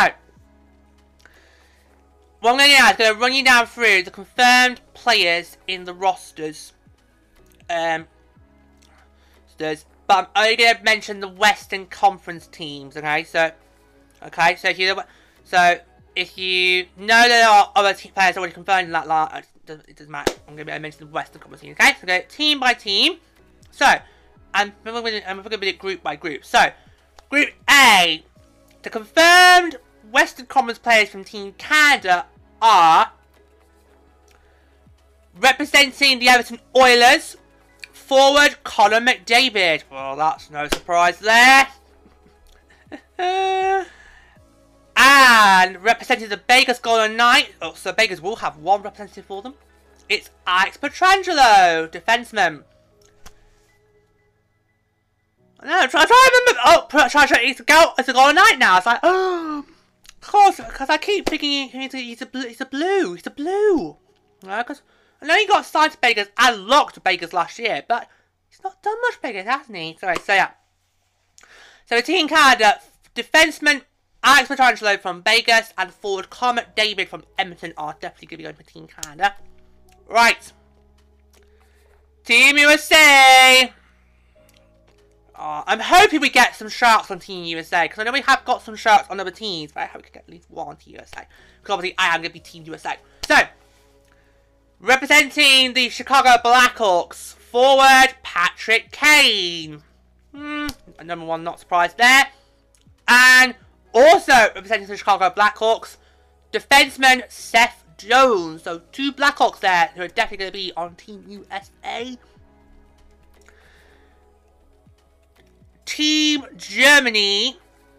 Oh, I should mention, not all the teams have announced it, by the way. There are a few that haven't annou announced it. So I'm just going through the ones that definitely were announced in October. So, okay. so Team Germany, representing the Everton Oilers in the fourth position.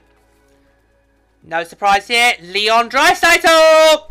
So, Everton's king and queen will go to Beijing. So, that'll be interesting while they play when they come back after that. And, oh my god, Kraken fans! You're gonna have represented by the Olympics! Goaltender Philipp Grubauer is gonna represent the Seattle Kraken in for Team Germany. Well done there, guys. Well done.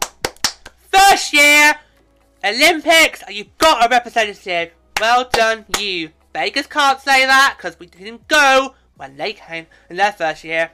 Well done, Kraken fans. Alright, so the last team in Group A is, of course, the hosting team. Chad, they've not announced that yet. Uh, so we'll now move on to Group B. So, um, now, nobody from the Russian Olympic Committee uh, have been announced uh, for Western Conference. The the confirmed three for the Russian Olympic Committee are all from the Eastern Conference. We'll just skip them. Right. Same is said for Group for Czech Republic, their confirmed three are also all for the Conference, we'll skip them. Right, Switzerland. Right, Switzerland. Representing the Nashville Predators in defence is Roman Josi. so that's their captain. Definitely going for Team Switzerland. And representing your San Jose Sharks in the fourth position, it's Timo Meier! There we go. So Switzerland's going to have some Timo time. Representing your Sharks there in Group B. So them there. So that's those two. Uh, Denmark! Oh my god! Kraken fans! You've got another! But technically, he was a shark. We'll get to him in a minute. So in Denmark, we have representing Winnipeg Jets on the fourth position. Nikolai Ehlers. I don't know if I pronounced that right. And then, also on the fourth position, representing the Seattle Kraken, it's Alexander True. Has he made his mark for Seattle yet? I don't know if he has played for Seattle yet. But he's the one that uh, the Kraken took from us in the expansion draft. So, but, yeah, but technically, so there we go. So, oh, well done, Kraken. You're already doing better than Golden Knights. You've got two players confirmed for the Olympics. Well done there. So that's Group B. And Group C, um, no one Finland. Finland's confirmed for all East Conference so we'll skip them. Sweden! One. It's one player from Sweden confirmed. It's representing the Colorado Avalanche on the fourth position. It's Gabriel Landeskog. So that's a big one for the Avs there. Um, Team Slovakia, got two here. So, representing the Vancouver Canucks, netminder Yaroslav Halak. And representing the Dallas Stars is defenseman Andre Sekera. Don't know if I pronounced that right. And finally, Team Latvia. There's only one Team Latvia. On the fourth position, representing your San Jose Sharks, Rudolfs Balcers! That's a surprise. I was like, wow. He's, he's still quite, you know, expanding his, himself in the NHL, but that's amazing work. So, two Sharks already confirmed for Olympics. That's two modern, that's one modern Bakers has got. And, oh, yes! So, yeah, so that's great. So, it's great to know that we will have some Sharks in the Olympics.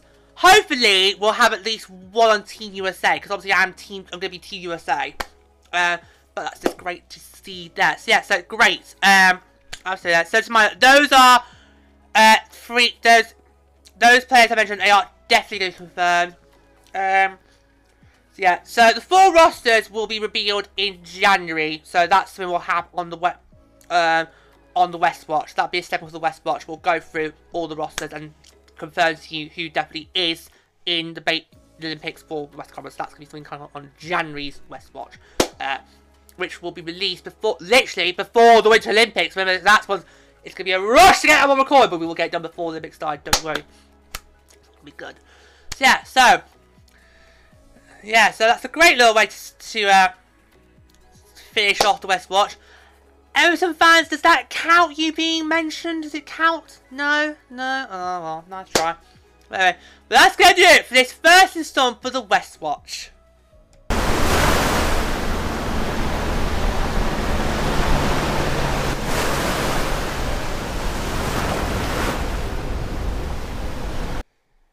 Okay, it's now time for the first edition of the season of Cuda Corner. It is back, fresh from its debut last season. Oh, can I just say again, it was just so amazing last last year, last season on podcast to finally get a segment on our AHL affiliates in the books. It's something we've been working on throughout season one and season two, but it wasn't until back in season two we got it worked out.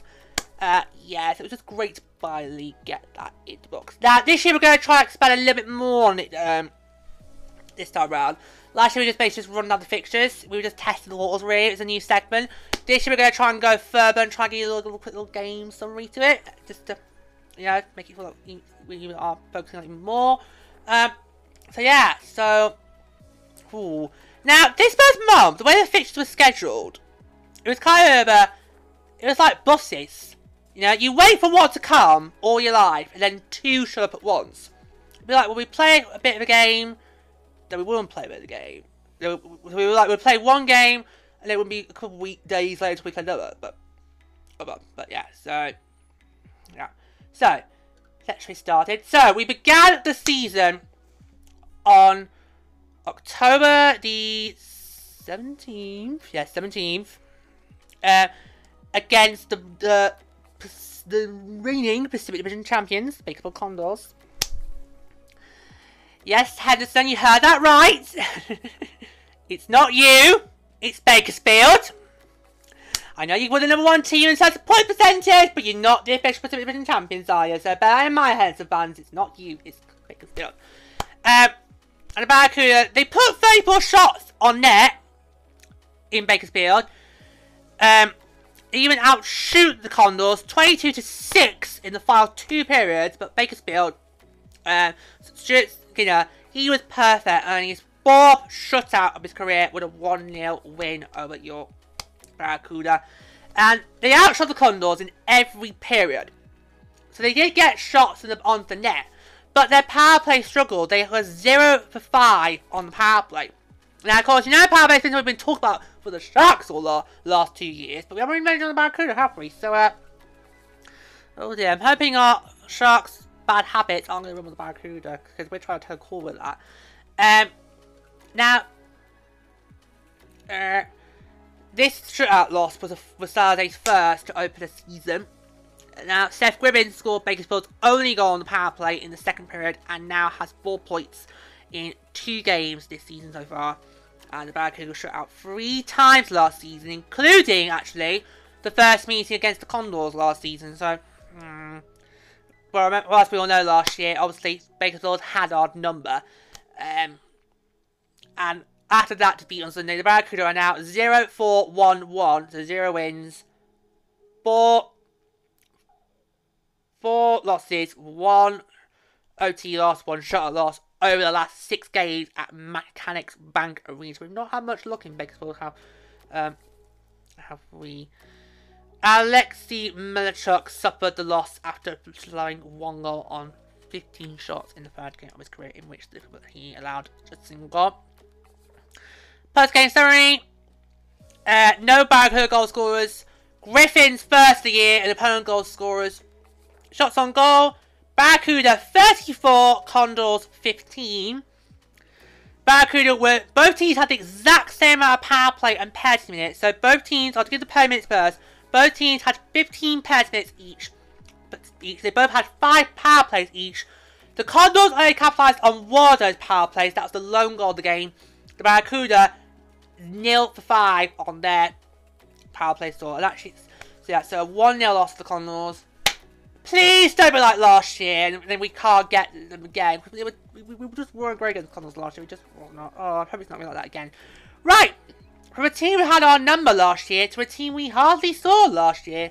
As on October the 22nd, it was time for the first visit to Colorado Eagles. Now, of course, we didn't see Colorado last year, uh, despite being um, in our division. We didn't see them at all last year. In fact, the only time we saw Colorado last year was, of course, in the play-in. Remember to get the, play-in to get into the Pacific Division playoffs. The Barracuda had to beat the con, no, no, the Eagles. Sorry, had to beat Colorado. That's, that's what I was trying to say. They had to beat Colorado to get into the postseason, and that's what they did. So your Barracuda tra they trailed three times that game. Um, at the Budweiser Event Center, but they managed to score twice in the third period to earn a 5-4 regulation win. Regulation win over the Colorado Eagles. It did that game could have gone to extra hockey, but it didn't. So, three different Barracuda skaters collected multiple points. Nick Merkley, Noah Gregor, and Nick Siak. For the rookie, Siak, it was his first two points of his AHL Flash Pro career. That game saw five different lead changes and eight goals after the first period. Alexei Marchak collected his first win of the year, turning aside 30 of the 34 shots he faced in the net, while the Eagles netted their fifth power play goal of the year and are now 5 for 16 on the, on the season. Colorado also added a short-handed goal as well to their tally, and after not scoring the team's opener on Sunday, five different Barracuda skaters found the back of the net on Friday.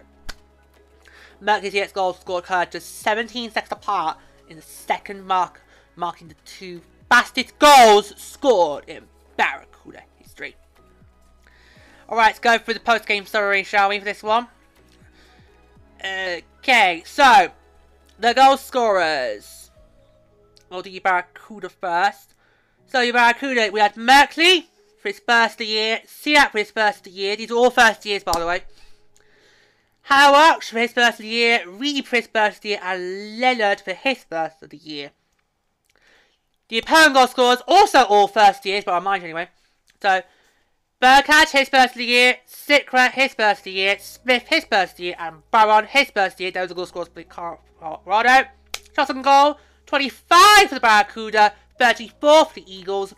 Again, both teams, same power plays, same penalty minutes or the penalty burst. Both teams had four penalty minutes each.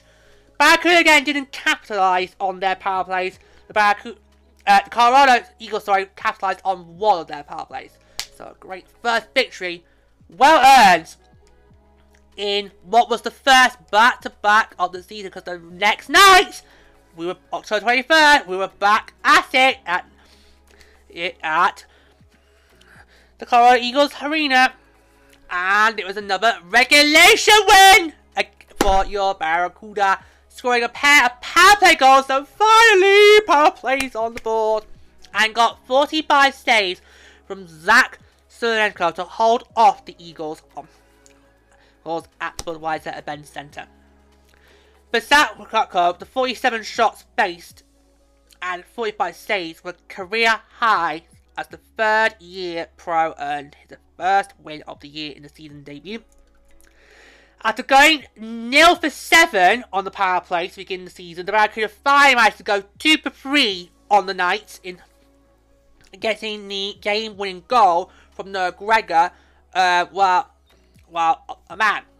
Jaden Halbgewachs notched a pair of goals in, in, the victory and now has three over his last two games. It also marked his fourth career two-goal game. Ryan Merkley collected three assists over the weekend, including two on Saturday, and Merkley's two-point effort was the second of his career. Before this weekend, the Barracuda had never won back-to-back games within the Budweiser Event Centre. There go there. Deep. Oh god. My laptop's just the brightness down for no goddamn reason. Oh. Bear me a sec, guys. We just a little technical. We just had some technical difficulties here. It's not my battery again, is it? Yes, it is. Bat. Yes, it is. Oh, that, it has happened before I was recording. Battery's gone. It got unplugged the lead. Give me one sec, guys. Alright, there we go. Oh god. So many things on my desk, so, so many wires. It really is hard to keep track of things. Right. Back in. Bear me one sec.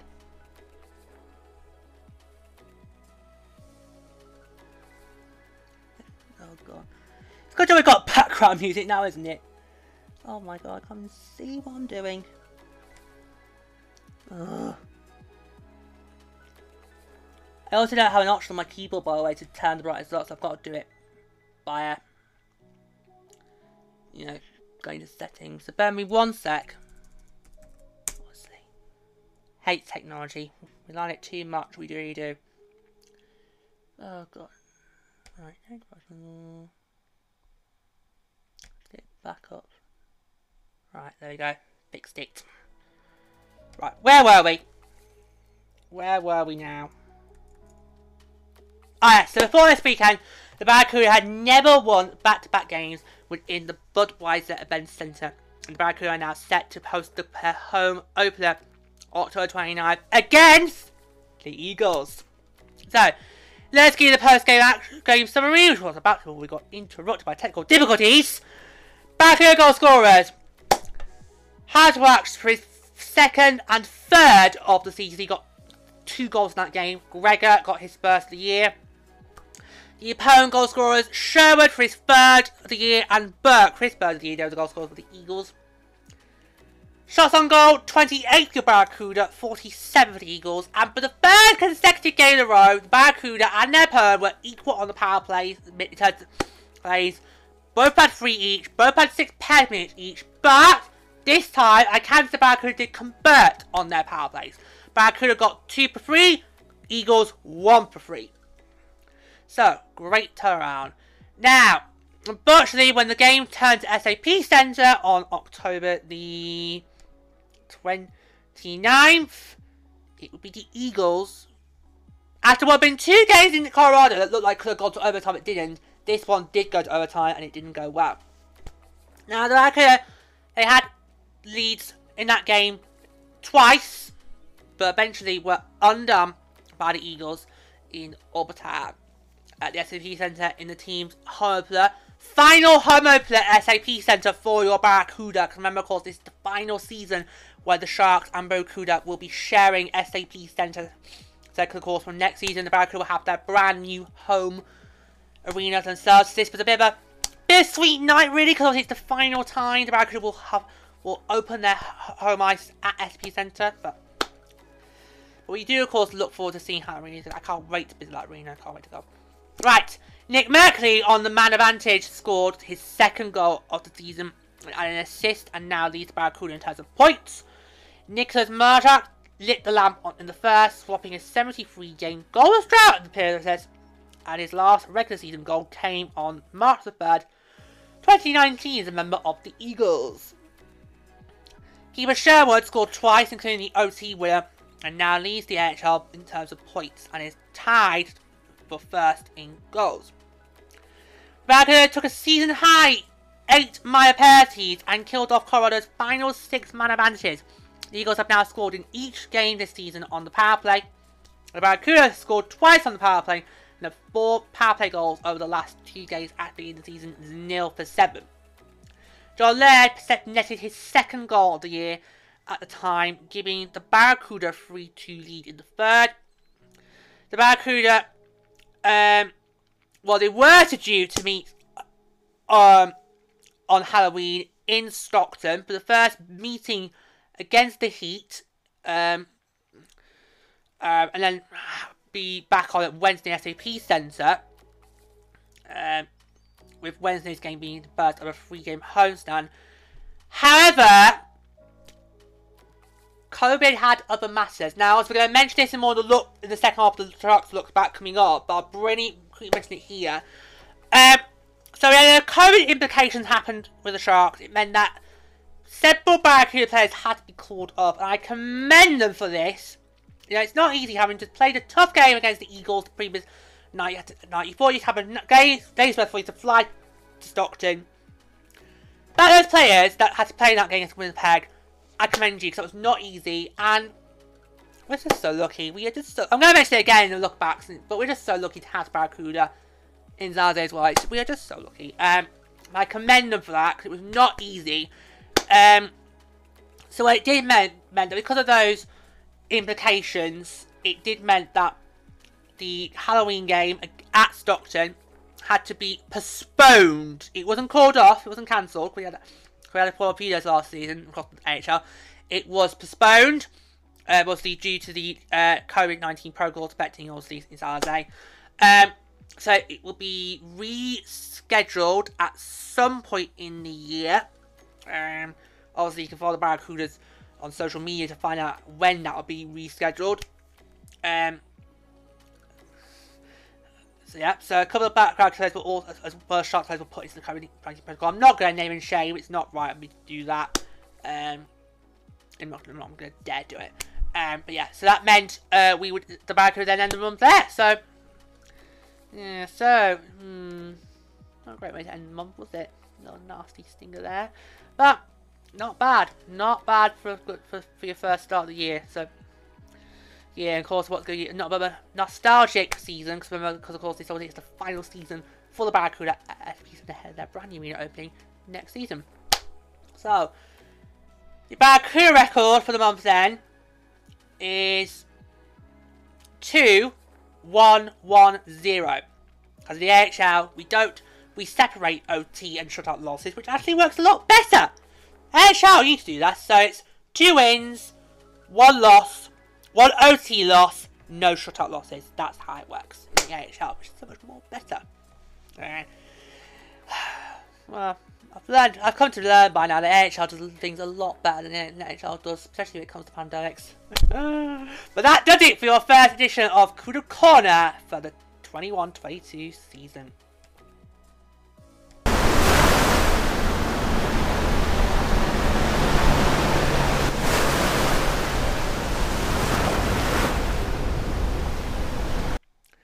Okay, so it's now time to pick up where we left off with the lookbacks. Does it feel, does it feel, does it feel a bit lengthy now? Well, we've got two sort of meaty main sections. I don't know. this, But just always helps to just keep the look backs beginning and the show. It just helps a smooth uh, transition there.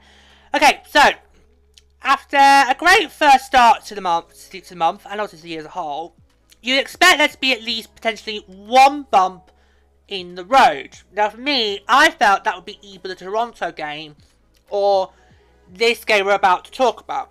Because we're two big opponents. You gotta remember that since the, Toronto game, it's been game, rest, game, rest, game, rest. So one day play a game, next day you tie it off. You go back play, so you know what I mean? So it's a growing, taxing schedule, but what can you do? Especially as an extra team in the league. Um, right, so October 24, Sharks at Boston. We have not beat the Boston Bruins in either barn since 2015. Right, I had to look this up during last season.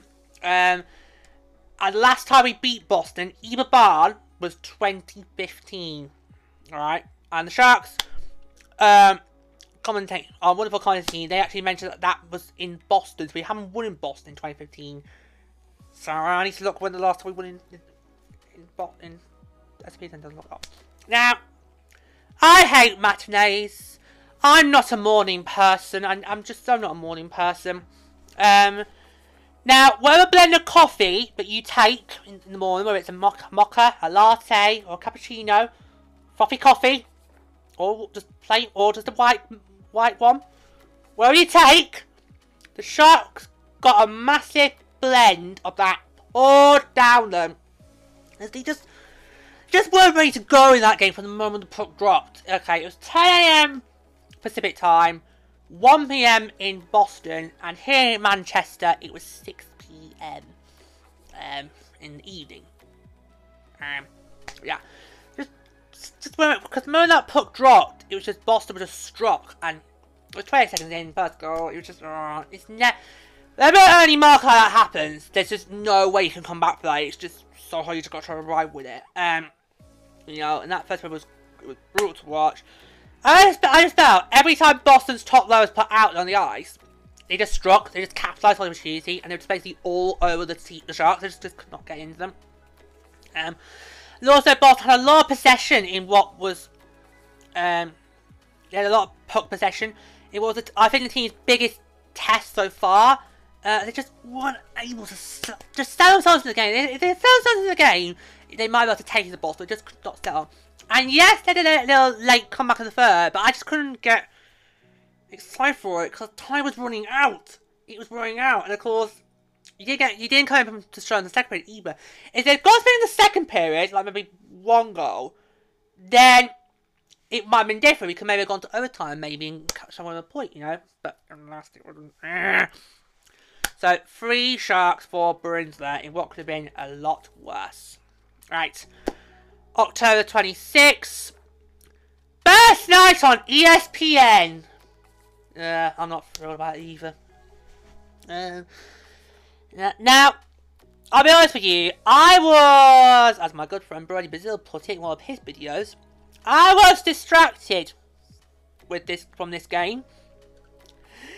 Um, because um, I do follow Major League Baseball. I am an Oakland A's, and we're going through a very tough time at the moment. And on this day, October 26th, we had the next step in the Howard Terminal saga. We'll call it that. Um, big meeting. Um, now, it was supposed to start at 8 o'clock in the evening, Manchester time. So just when Bake Off was starting. So it's fine. Wait for the game. Then you got loads of time. No, no. The meeting went on till about 5am in the morning here in Manchester. Um, so even well after the game was got, with Sharks over finished, it was still going on. There was a lot of speakers talking, a lot of public consultations. A lot of it was just a bit of, really, really, do you know what you're talking about here? You know, oh, just love that. Um, in the end, though, we did get the boat got our way, although it doesn't sort of feel like it's our way, given how fragile and messy this whole thing is. So I was sort of distracted from this game, uh, and also it was on ESPN, so I'm just going to be like, mm. I never like it when we have national broadcasts because we don't get to have our one, we don't get to have our wonderful broadcasting team because we've got one of the best broadcasting in the business, you know. But I always don't like it when you have to have a national game to play a national game, and you know, because we just don't get to have them. They will be a lot better than ESPN though, by the way, because oh my god. Right. I'll get the ESPN started by double go with the game stuff. Right. ESPN. Just what are you thinking? Their commentators I thought were a bit narky, not cocky. They kept calling our players tired. And I'm like, well, if you've been on a five-game road, balmy road trip, not just a five-game road, but, but a balmy road trip, that started out in Eastern Canada, then moved to Massachusetts, and then finished up in Tennessee, you too will be exhausted! It's about at least a couple of different time zones to, to, to adjust yourself with. You, oh my god. So that? During the first intermission, their on-screen graphics showed it was 1-0 Sharks, when it was actually 1-0 Nashville. Now, sure it would have bloody been 1-0 Sharks, but it wasn't 1-0 Sharks. It was 1-0 Nashville. It's like, you just have rub more salt in the wound. You know? also, what is up with those colour schemes? Dreadful. The last bit really, ticked me off. Now, I don't like to pull out the disable card, but I'm going to pull out the disable card. Because ESPN at one point just they didn't have the just not talk. It's called the it's called they call it the rush. It's their way to get you to hear the sounds of the of, of the hockey game, but I don't want to know that. Okay, Brooke, you've got to remember when you're commentating a game, you've got to remember you're, you chances are most members of the of the you'll be in public aren't going to be as sassy and as knowledgeable about the game and all, and all the, the little minor details as you are. So we're relying on you um, to help us out. Particularly if goals happen, how are we supposed to know who got it? We can't hear what's going on. You know? There's no other disabled people like me, so I don't like to bring the disabled card out, but I'm going to do it because ESPN... What are you playing at? What are you playing at? Uh, so they just were not ready at all. At, at all. Um, now, this was... Well, I was paying attention to it. This was an extremely frustrating game to watch. And on top of all the other A stronger for me, it just my, my stress levels it was even more higher. As just the Sharks had again and again and again and again and again had so many opportunities but just couldn't capitalize on them. And that burners, you know. Also, it's not helpful if you give your, give your opposition an early power play. No, um, as Juuse Saros, I bet he's going to be frustrated to get the shot out. Because he looked, it looked like he was on course to get the shot out. He was brilliant there. And of course, he, I feel, showed us why he is now the successor to Pekka Rinne, who of course retired in the last season. So of course, obviously, Saros was obviously going to be the, the, the worthy heir and successor. He showed us in that game, so we're going to be a lot better the next time uh, we play the Predators. Um, yeah, I've got two more of those to come. But yeah. So I bet he's going to be thinking, oh, if only I could have got that shutout win. Only I could have got it. Yeah. The Sharks, they had so many opportunities, but they had far too many icings. They had it in Ottawa, had it in Nashville. Oh my god. Is icings going to be the main sticky point we have this season? I just feel like so far on Cheerport, this is our fourth season now. I just feel like in each season, there's one little thing we just keep talking about again and again and again and again and again. Last year, first se season one, it was De Boer not charging goals as obviously should have. In season two, it was power plays. Last year, season three, it was basically rebuild, rebuild, rebuild, rebuild mode. Alright? Because some people did get a bit thinking, oh, maybe, maybe, maybe, but I'm like, no, rebuild, rebuild, rebuild. So this year gonna be icings, icings, icings, icings! But it's just far too many of them. And we all know the rules. If you commit the icing, you can't make a change. You have to keep those players out on the ice. That's going to make them tired. And uh, so yeah. But yeah, so oh god. Right. Finally, we're back on home ice. Oh, 3-1 was the final score in Nashville, to put the prizes there. Yeah, but, October 28th, finally, we're back on home ice against the Canadiens. Well, well, well, well, well. This was not our finest hour here, as I kind of felt some last year's nasty habits came back to play. So those nasty habits were the second period. No! That's what it was about last year, season 3. Sorry. Season 3 last year, we wasn't banging about being a rebuild. We were banging about second period. That's what it was. Sorry, I meant that. Yeah, season 1, it was Pete DeBoer not challenging goals he should have. Season 2, it was the power play. Last year, season three it was the second period, being a nemesis for the Sharks. This year, it could be icings. Hopefully not. But yeah. So there's a lot of old nasty habits from last year, which got us burned so many times last year, came back to play this game. Second period, power play not being as scratch it has been so far. I just thought we saw a completely different Canadiens team than we did in Montreal. I mean, they have got a few wins now under the belt. Um, unlike some teams in the Western Conference. Chicago, Arizona. Yeah, well, no more. Uh, it's just a completely different team. That's the beauty of the game. That's the beauty of this sport. You can play. You could you could thrash a team heavily one night, and then a couple of nights later you face that same team and they take it to you. And that's what we had here. The Canadiens, they just showed more aggression, more offense, and they just capitalized on every opportunity they had. All things the Sharks did not. Um, now before the season started, he was asked me which team would be the ones to shut out the Sharks. I would have said the Canadiens. In fact, I would have said Nashville. Because you know Pekka Rinne is now retired.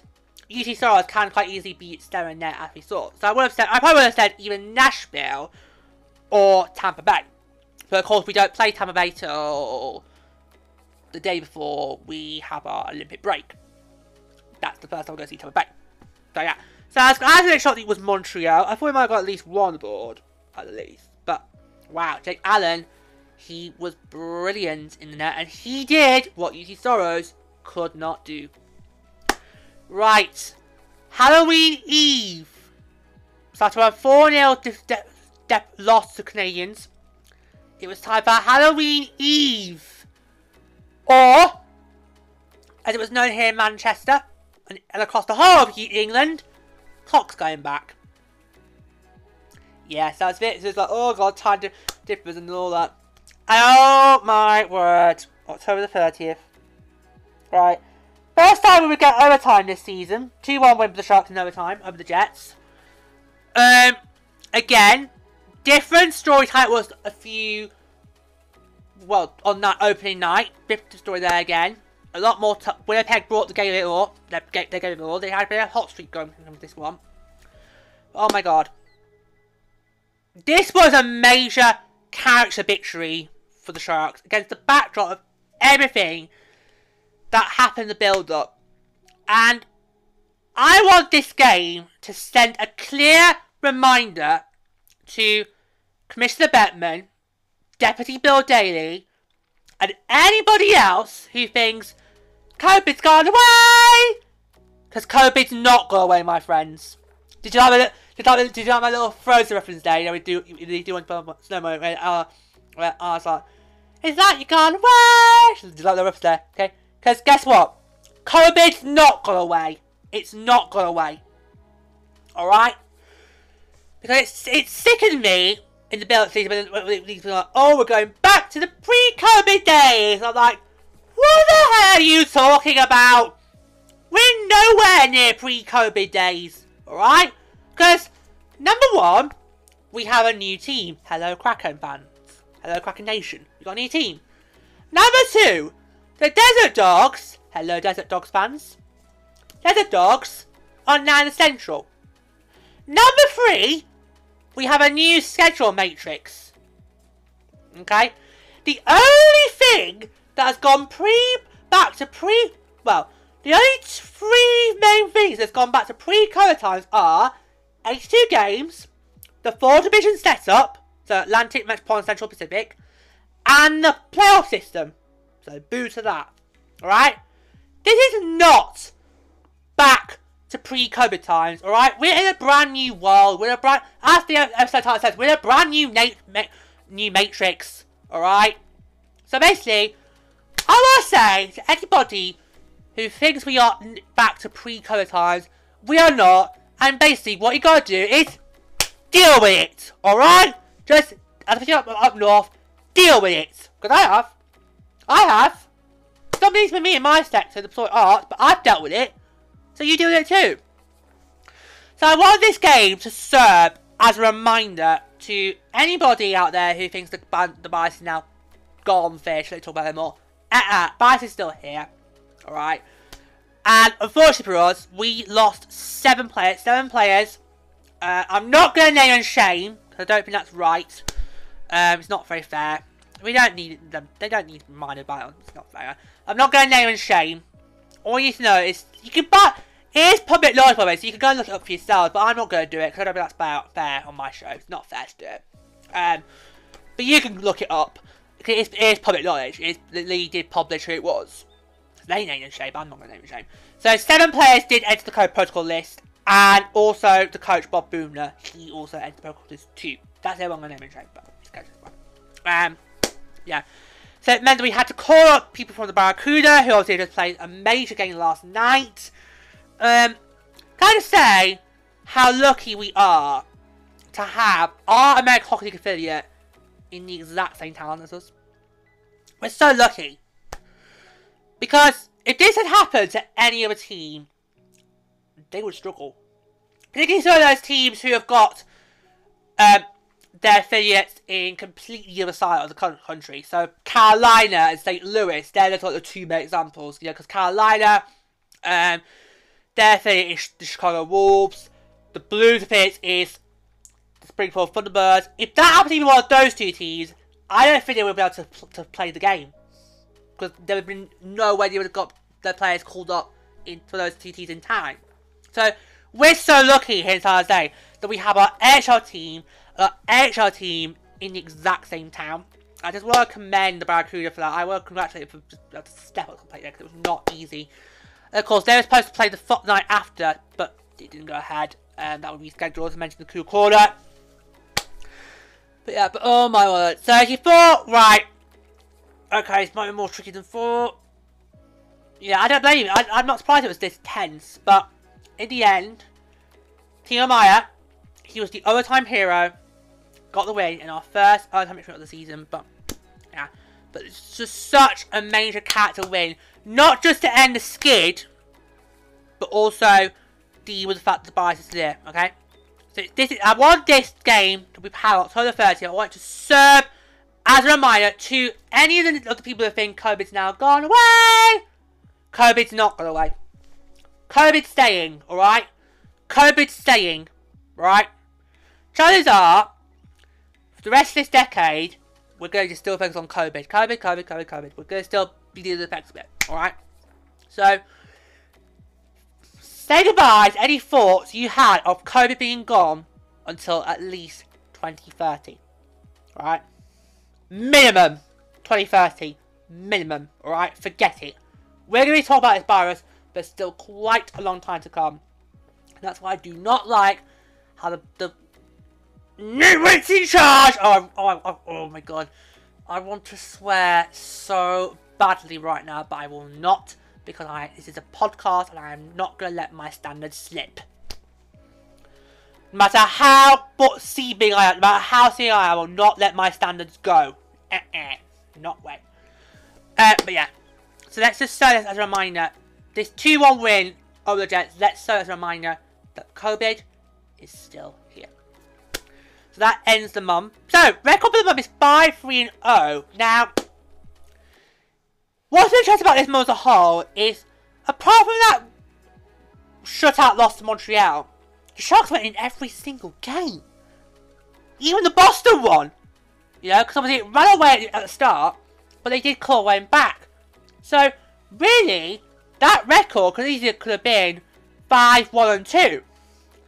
Because if the Sharks were able to have got the late equaliser in both Boston and Nashville. They could have at least gained away with a point, and then it could have been 5-1 and 2, rather than it being 5-3 0. That, that, that would have been bad. That And this record though is to me. For me, I felt it was imperative in the, on, on that game as Jets. I felt it was imperative to win that, so we could go 5-3-0 and not be 4-4-0. It would, 5-3-0, to me, sends a sign that your team's on the right track. 4-4-0 it's just basically it's back to what it's been like the past two seasons. Okay, so that's the record for the month. 5 3 0, 5 wins, 3 losses, 0 OT. Right, it's just left to do the highs and the lows. I'm going to do the low point away first because I think that has to be the Montreal one. Now, I know, so you're thinking, why are you not going for the one in Boston? Well, it's open month. you know me, I like to be lead on opening month, but not go for the bleeding obvious. Um, but for me, the Montreal one for me was just the worst of, the, of those three because um, I very easily could have given it, given it the Ottawa one. That you know, because you know me, I have actually done in the past picked wins to the low point because I just thought we weren't good enough. And I could have gone up one too, but um, no, I wanted to give it Montreal one because um, I felt the demons of last year were back on show. I don't want them to be on the show. Alright, I want us to turn the call. Remember, we've got, we've got to try and turn the tide. So that's so. The October 28th game against Montreal, that's the low point. Now, the high point of the month, what's going to be the highlight? Oh, it's it, it really is tricky. It's tricky. Um, but I think what I'm going to do is I'm going to give it to opening night. So October 16th in our five. Sorry, four free window. Put the chat those don't want to go now. Oh, I'm going into that one because, oh my word, I just loved how we got into Winnipeg's heads. I was loving it! Because obviously we had to come back from being 2-0 down. And then once we got back from 2-0 down, we just never looked back. And I loved how when Balcers' goal went in, Winnipeg just went, and it's like, we got into the heads! That is what I want to see from your 21-22 Saturday Sharks! Get inside your opponent's head! Frustrate their gameplay, making it hard for them to want to play the game get inside their heads. And that's what we saw. It was just like, yes! You know, there's quite a few teams this month have thought, well, Stars A's in town, we got their number. And we in Tilt are like, eh, eh, eh, nope. Toronto's definitely one of those, one of those teams that thought they had a number, but eh, eh, eh, eh. But we're not going to talk about that. So that's great. So that's going to be the high point of the, of the month. October 16th are the Jets. That's going to be the month. Right. Before we go, let me just quick little check to see if anything in my mailbag. A quick little look. Uh, this month? No. We go, you can now send us um, your thoughts on all things going. Our mailbag is now open. Um, you can get in touch with us at our show's official email address. It's tillreportpodcast at gmail.com. I should have mentioned at the beginning of the show, shouldn't I? Right, I'll remember for next month's set, I'll remember to mention at the start as well as the end of the episode. I'm going to do that. Yeah, so it's chillpotpodcast at gmail.com. That is our official email address now. You can get, I can use it to get in touch with, with your thoughts on how of how the mum's been. Look at me your thoughts. Also, if you got any um, questions, a card prize will definitely answer them, but we'll give it a good go. Send us in too. And also, if you got any uh, suggestions of what we could do for a future episode to report bids, I'd love to have those too. It'd be great to have those as well. So yeah, so that's what we want to see here in the mailbag. We want to see your thoughts on the month that's happened, your questions, and your Report bid suggestions. Get those in. So it's tillreportpodcast at gmail.com. Um, that is our show's special email address. I'll, mind it, I'll say it one more time so you got it stuck in your heads. Tillreportpodcast at gmail.com. That is how you can get in touch with this show. And remember, if we if we get if we've got enough in the mailbag, so if we if we get a fair amount of, of emails, we might just read them out on the show. We might as well just do that. So yeah, so that's so, that, so need a number of ways, uh, reason to get involved on and to send in our mailbag. It could be bringing on the show. So get it. So remember, one more time, chillpotpodcast at gmail.com. That is how you can get in touch with us. Okay, so nothing this month, but who knows, might have something uh, next month. But so, so, so you've got your address now. There's no excuse to get in touch. We'd love to hear from you. Um, that does it for today's show. It is so great to finally have uh, come back. I kind of feel like my future levels are, are slowly, not there yet, but I feel they are slowly getting back to what they were pre-COVID time. So we're getting there, folks. We're getting there. My enthusiasm is returning slowly by slowly, game by game. Okay, so, coming up next on our next show, we're going to be looking back on how things have been going in November for both your Sharks and Barracuda. And we'll look forward to see which of our Western Conference rivals will be featured on the West Watch. It's very exciting times. Um, and of course, you can listen and subscribe to us wherever you get your podcast. We're back on Anchor! We should never have left in the first place. We're back on Anchor. Our public page is anchor.fm forward slash report. That is where you can find out where we are distributed. If you're not too sure where to find us, then visit our public page on anchor.fm. It's anchor.fm um, forward slash report. Visit that and it will show you where we are distributed so you can find out where you can get your podcast and listen and subscribe to us. But, but able anyway, but yeah, you can check out our public page on Anchor to find out how it's anchor.fm um, forward slash report. I'll see you on the next show. All left me to say until our next show, all I say is, and so I will leave you now. You've been listening to Tier Report, the podcast made by a fan for the fans. Don't forget, you can listen and subscribe to us wherever you get your podcasts. Just visit our public page at Anchor.fm to find out where we're distributed. Also, make sure to subscribe to the George Hunt YouTube channel to catch up on all our latest editions of Tier Report. And you can now email us your thoughts on all things San Jose Sharks at Podcast at gmail.com. Tier Report podcast made by a fan for the fans.